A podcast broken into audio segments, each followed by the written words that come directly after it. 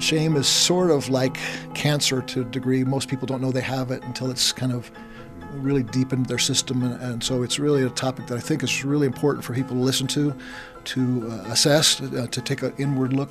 Paul says, examine our hearts. And I, I, I want us today to, to examine our hearts to see if there's shame in us, where it came from, what we can do with it. What is shame? Is it that one thing we deliberately push away every time we think about it? If others knew about that one thing, are we absolutely certain that they'd look at us differently? Why do we feel this way? How do we find freedom? This week, Gary talks about the answers to those questions and more. While we're dealing with shame, though, we need daily reminders of God's love for us and His promises to us. If this resonates with you, you might enjoy our eighty-six seconds video devotionals from Gary Wilkerson. You can learn more and sign up at world challenge dot org. Now here's our host, Bob Dittmer.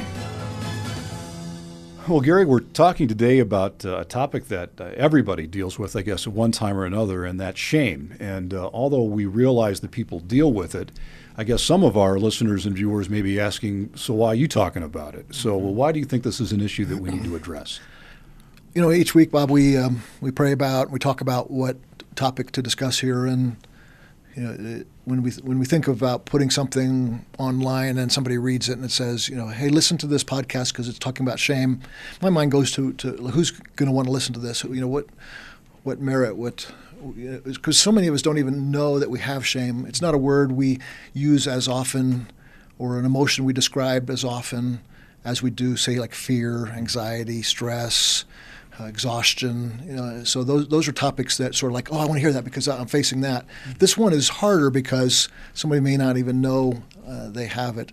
So uh, I've been a Christian since I was about six years old, and I was just thinking about this this week as I've been studying this issue of, of, of shame, and I realized I have never heard a sermon on shame in my whole life. Um, I've read a, a couple books, one uh, by the famous author Brené Brown, uh, secular author, and then one uh, by a, a Christian doctor named Kurt Thomas. And so the, the, both of them have written on shame, and they describe the same thing, that for, for decades now this has been sort of a, an untapped topic. But the reality is why this is so important is because shame is the fuel for almost every other emotional difficulty. So someone who is angry, nine out of ten times they're angry because they've been shamed. Mm. Uh, so, somebody reacts Uh, in a angry, negative fashion because shame, somebody accused them of something or that hurt them, and that caused shame, and that shame caused anger, or that shame caused, in other people, it caused fear. I'm afraid I'm going to be rejected by you, so my heart is ashamed. It causes shame before, in the presence of God, a Christian has a, a sense of being a failure, of being not, not enough in God's uh, eyes and God's presence, and so it, it filters through To, to them as well. So it's really important. So many people are facing this, and uh, shame is sort of like cancer to a degree. Most people don't know they have it until it's kind of mm-hmm. really deepened their system. And, and so it's really a topic that I think is really important for people to listen to, to uh, assess, uh, to take an inward look. Paul says, examine our hearts. And I, I, I want us today to, to examine our hearts to see if there's shame in us, where it came from, what we can do with it.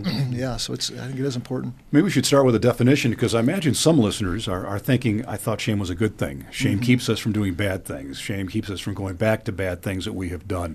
Mm-hmm. So apparently that's a wrong view. Give us a definition, if you would, of what shame right. is. Shame, you know, some words that correlate with it are embarrassment, to be embarrassed, Uh, but, but I think that probably doesn't quite describe it. Uh, others would, would look at it as um, As, as a sense of being wronged uh, and, and the, the hurt by that, or doing wrong and being hurt, the, the inner hurt of being sensing of a failure. But for me, I, I think I describe shame as that, that sense of not being enough, and then how that uh, relates to other people. So um, like, for instance, anxiety is a very personal thing. I'm just anxious, but shame is a shared, it's a relational uh, crisis. It's a relational problem. It's not just sort of I'm ashamed, uh, I feel shame inside of me. It, it has to do with a connection with other people.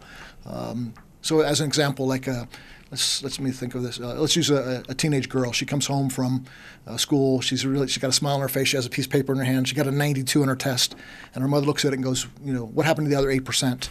You know, I expect better from you. Okay, so that, that girl's going to be uh, ashamed. She's going to say, no, no matter what I do, I'm not enough. I can't please anybody. So the shame is relational. It has a connection to do with her mother, and uh, has connection to do with friends or lack thereof, or what somebody said to you. And so it, it's the, I guess it is the embarrassment of uh, of events, of circumstances, of things said to you, and then ultimately of how you feel about yourself.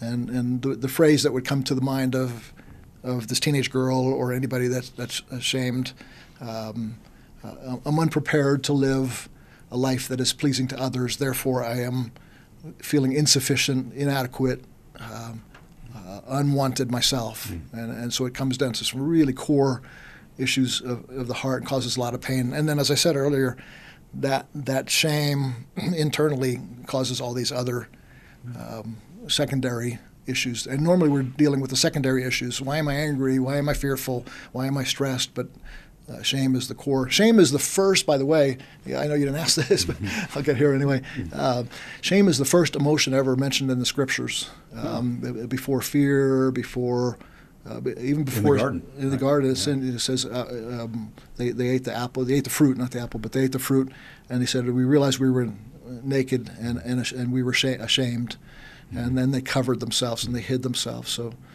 maybe later in the podcast too, we'll talk about the um, effects of shame, mm-hmm. you know, the, the hiding part of it. How do you contrast it with, say, guilt? Is there a difference? Are they synonymous terms? Um, in a secular mindset, say a psychotherapist or a counselor, Uh, an author, a Brené Brown type person, an Oprah type person, mm-hmm. they would look shame, at shame as totally negative. Uh, very rarely is there anything good out of shame. The Bible is different. Uh, the Bible has two types of shame. One is the the the false lies of the devil, the accusation, the fear.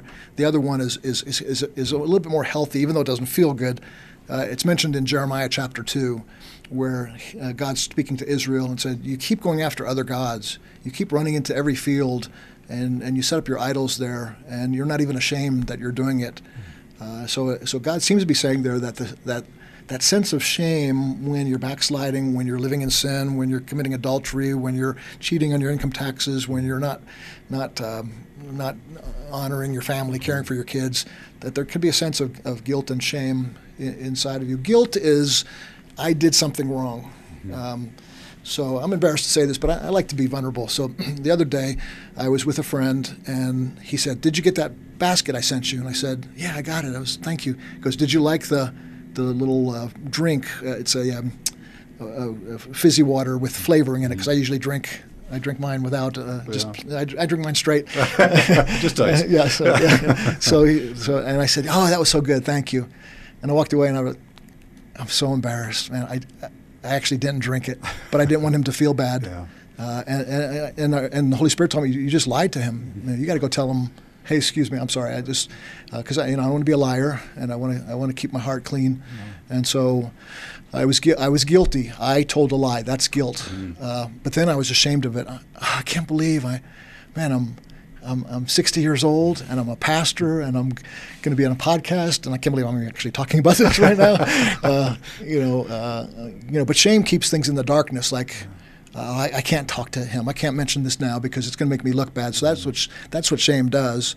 Uh, so, but guilt is uh, I actually did that wrong. I told a lie. That's I'm guilty of that. Shame is how I feel about my guilt. Uh, so I can. I can go and confess. I can make it right. Mm-hmm. I can feel confident enough to be that I'm not going to be crushed by t- talking about this. Uh, and so I can deal with shame. So guilt is I did wrong. Shame is um, I am wrong. Mm-hmm. I, I am. I did something bad as guilt. Shame is I am bad. I am worthless. I am no good. I am a liar. I am a loser. I can't. I keep making the same mistakes over and over again. So shame, shame is is the. Um, You know, the, the, the three enemies of, of the believer is you know, sin, uh, self, the flesh, and Satan.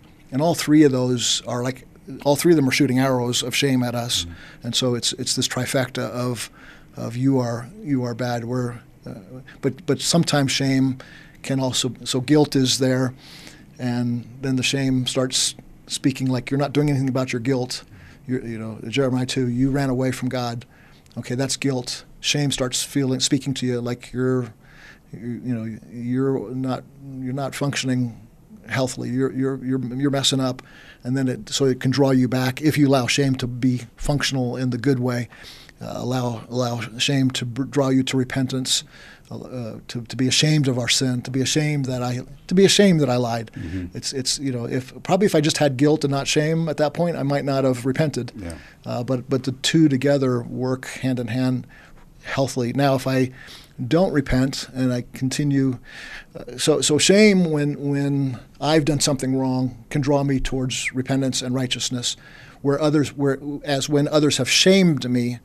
Then that, I'm not at fault. Uh, so the mother who says to the teenage daughter, "What happened to that other eight percent?" Um, to, to the um, to the you know to the to the young man who graduates from college and his father doesn't show up for the graduation because he's drunk, you know, and it's like you know, or he shows up drunk, you know. There's that shame. It's like somebody else did something to you. That's not biblically something that you're called to repent of uh, or feel. Sorry that you are that way, uh, that you deserve that, that you must have done something wrong for your mother to say that or your dad to be like that. Uh, that that is something to be uh, rejected, uh, to be to be dealt with, to be moved away from your heart. Let's. Uh, I think everybody's been through a situation just described. We did something wrong. We feel some shame for doing it, uh, whether that's our personal shame or one that came from someone else. What happens when we let that sit there? When we don't, when we don't deal with it, what comes into our lives and what gets messed up as a result? Um, when when shame has its work in us, it causes us to, as we read in Genesis, uh, third chapter there, it says, uh, at the moment their eyes were open and suddenly they felt shame at their nakedness. They sewed fig leaves to cover them, to cover themselves, to cover yourself. Uh, and then later on, God comes into the cool of the garden and says, "Where are you?" And they say, "We hid uh, because we knew we were naked and, and we were ashamed." And so shame is is a hiding. Mm-hmm. Um, so shame says to the inner voice of shame, the inner critic of shame says, "You're not good enough. You're not worth enough. You're not loved enough. You're not beloved. You don't belong. Uh, you're not. You're insignificant." And so, so we hide ourselves. We don't. Um, we don't venture out into really who we are. I, I think at the root of it, shame is a demonic attempt to uh, stifle who you are, actually. So you're you're this you're this joyful, creative, uh, adventurous, other-centered person, and you give and you love to give. That's who you are. And then shame comes in like, "Oh, I tried to give and I was rejected. This person hurt me." So you you're each event is drawing you in more inwardly until you're almost your system shut down, and, and you're saying, "I'm just gonna." I'm just going to go to work nine to five. I'm not going to make any waves. I'm not going to talk to my, you know, I'm not going to suggest any new ventures. I'm not going to present uh, this new uh, thing. Or I'm not going, or I won't maybe look at getting further education for a career." I, uh, so there's no risk. There's no. Mm. Uh, it's too scary because you're already ashamed of who you are, mm. and any more failure is just too much to bear. And so, uh, it's it, uh, and that's why I said earlier, it causes it causes fear, anxiety, stress. Uh, boredom, because you're not. You're, uh, shame has you hide who you are. So even when you're in a, a at a, a fellowship or a party, you know you're just not being yourself, and you're you have this protective wall. So so picture a picture a um, a community group at a church, a core group, care, core group, care group, whatever they call them, a small group that meets in a church, and you and, and let's just say I'm covered with shame and I'm, I'm hiding. Uh, I'm so so full of the sense of I'm not enough, uh, I don't have anything to offer, I'm afraid of I'm going to say something wrong. And I walk into that room, and let's just say I'm with ten other people, and they all have the same thing to some degree or another. Uh, and, and others, some are better at being boisterous and compensating for that shame, they but they still feel it. So so they're the aggressive type, and they're the know-it-alls, and they have every scripture verse. Mm-hmm. Others are taking their shame, and they're doing the opposite with it. I have nothing to offer, nothing to say. I, I just read something really good in Genesis three, but I don't dare say that because it may not be good enough. Mm-hmm. Uh, and so the whole room is filled with these people with these fig leaves around them. Mm-hmm. And so shame shame destroys community, it destroys creativity, it, it destroys, and then it destroys peace, a sense of uh, uh, of that quiet confidence that we have in the Lord, that He's for me and not against me. It uh, shame, um, I would say, also masks. One of the problems it does, it, it masks the voice of the Lord. I, I don't know, it filters it the wrong way. Um, so. I was reading the other day, it says, uh, Jesus said to his disciples, and he's saying to us too, this this blows me away. This is I, I can't fathom this. Jesus turned to his friends and he's saying to us, "Hey, you guys, I just want you to know something." "Yeah, what is it, Jesus?" "You guys are the light of the world.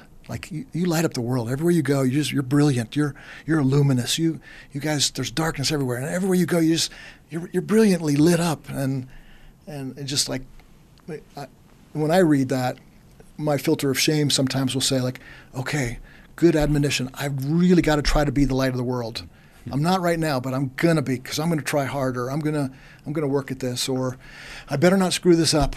He told me I'm the light of the world. That's my job. I'm not doing it well because I'm full of shame, mm-hmm. self-hatred, really. And so I'm going to really work hard at being the light of the world. So then that, now you're not coming out of the sense of, he just called me the light of the world. The, the King of Kings thinks that well of me.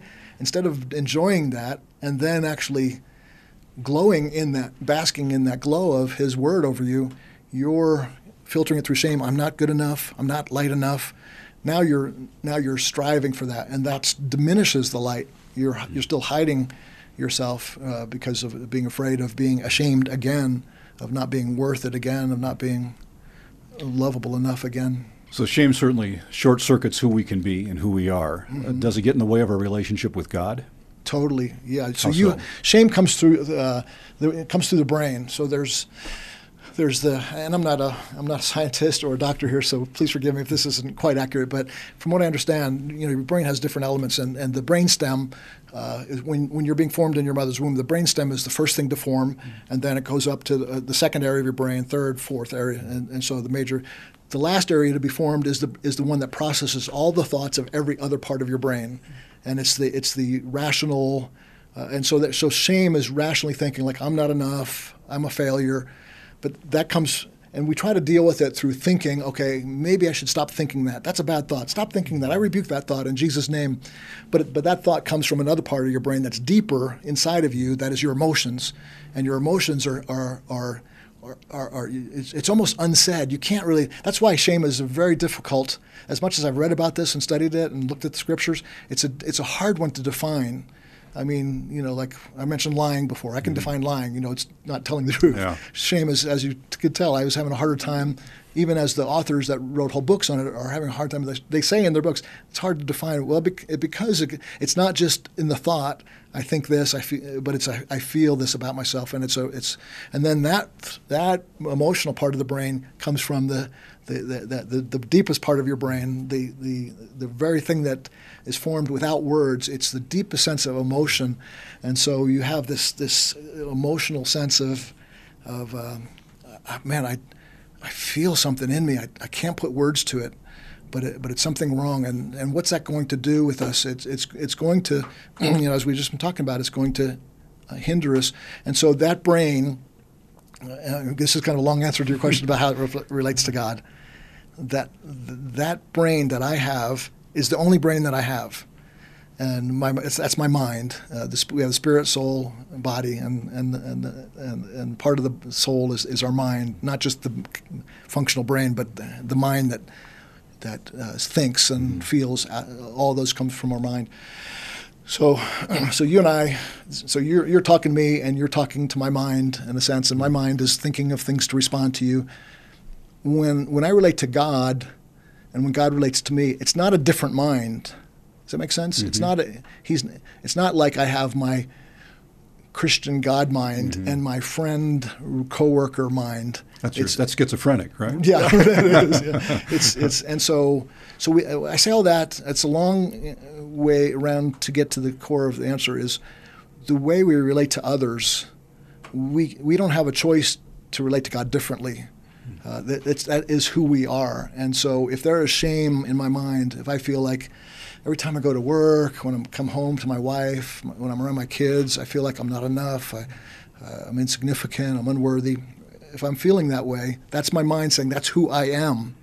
It's not something that I can escape then when I'm in the presence of God. Mm-hmm. And so when God says something to me like, you are the light of the world, you are my beloved son in whom I'm well pleased, it's filtered through that shame. We go like, yeah, right, God, sure. You're, you're sure, doubting his word. Sure, I'm sure I'm loved. Yes, yeah. Like others you love.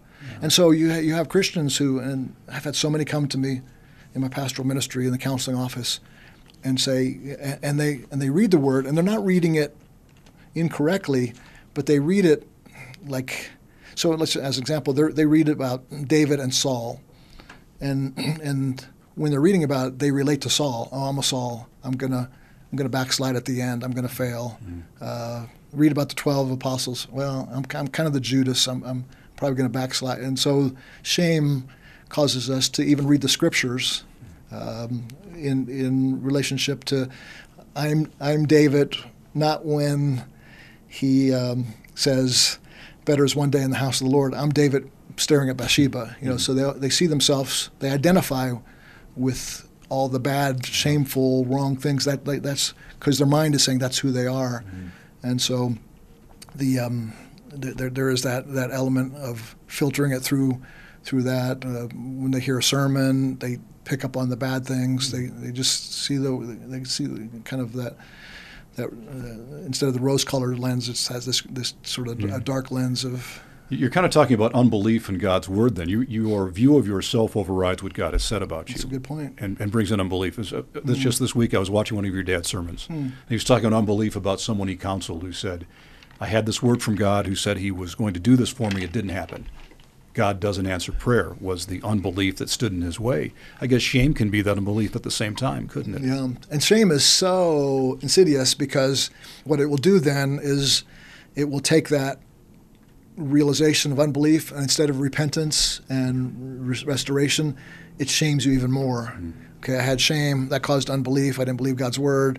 Now I'm ashamed that I didn't believe God's word. Mm. It just doubles up, and then yeah. it quadruples, and then it goes eight times. You know, just it, just con- a constant work of of increase and increase. And so it, it it's a de- it's a devastating thing unless we start looking at ways to escape that, and that's what the Holy Spirit has for us. If uh, if we've done something wrong and we believe God has forgiven us of that, does your shame stand in the way of that ever being accomplished, or is there some different dynamic at work there? So you're asking if if now, we yeah, God's forgiven me, I have not forgiven okay. myself. Is that okay. uh, is that continuing to sin then? If I've mm-hmm. if I'm not forgiving myself for what God has already forgiven me mm-hmm. of, it is yeah yeah. There's there's um, it's it's it is it goes to unbelief, mm-hmm. um, but if but if you don't deal with the shame, it's going to be hard, hard to deal with the unbelief. It, it, it's it's almost like if you don't deal with the um, The, the shame, it's hard to deal with fear mm-hmm. uh, if you don't deal with, you know, so so this, this uh, going back to um, this girl that's,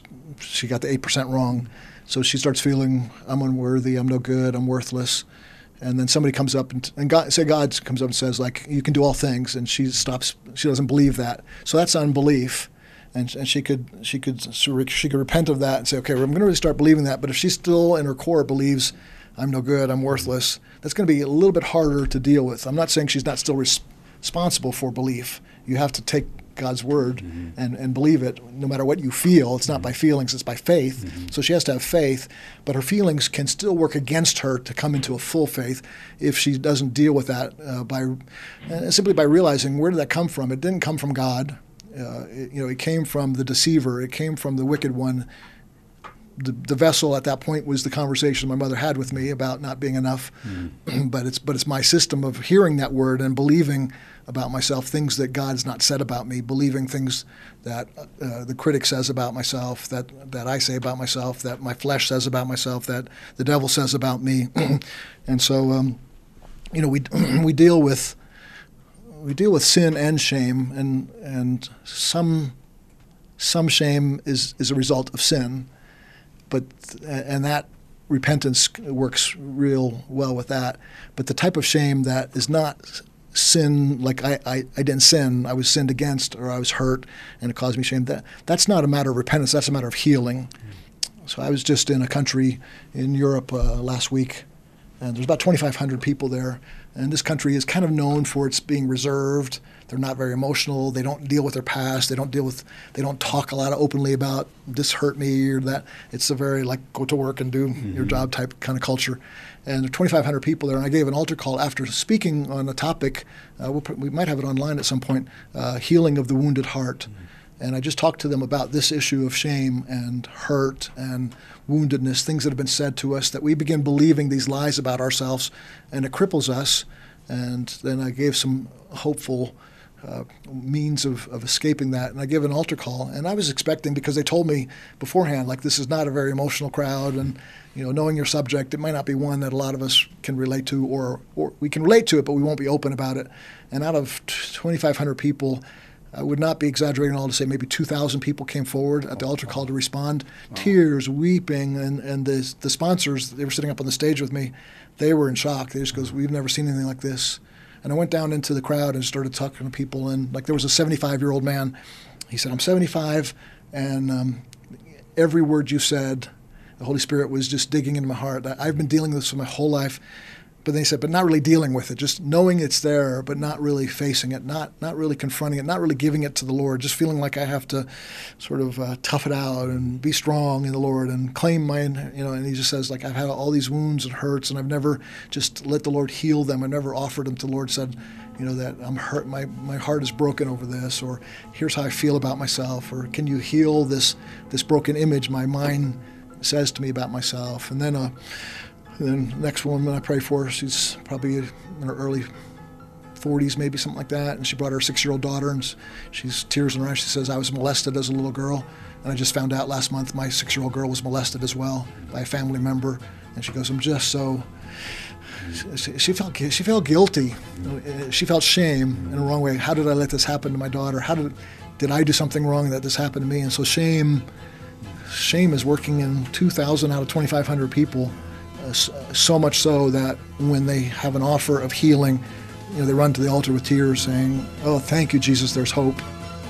Finding confidence in God's goodness and His promises to us often takes a lifetime. It's a journey Jesus invited us to, knowing full well about our past hurts, insecurities, and shame. Let's accept the invitation and set out to be the whole, confident person God designed us to be. The Gary Wilkerson Podcast is brought to you by World Challenge. Sound design for this episode by Mike Hallsmith. This episode was written by Rachel Schmitz. Our producer is Chris Wigington, with video production by Aaron Gale. We hope you tune in next week to the Gary Wilkerson Podcast as Gary discusses the gnawing pain of anxiety and how God sets us free. Until then, do all you can to live a better life and make a better world through Jesus Christ.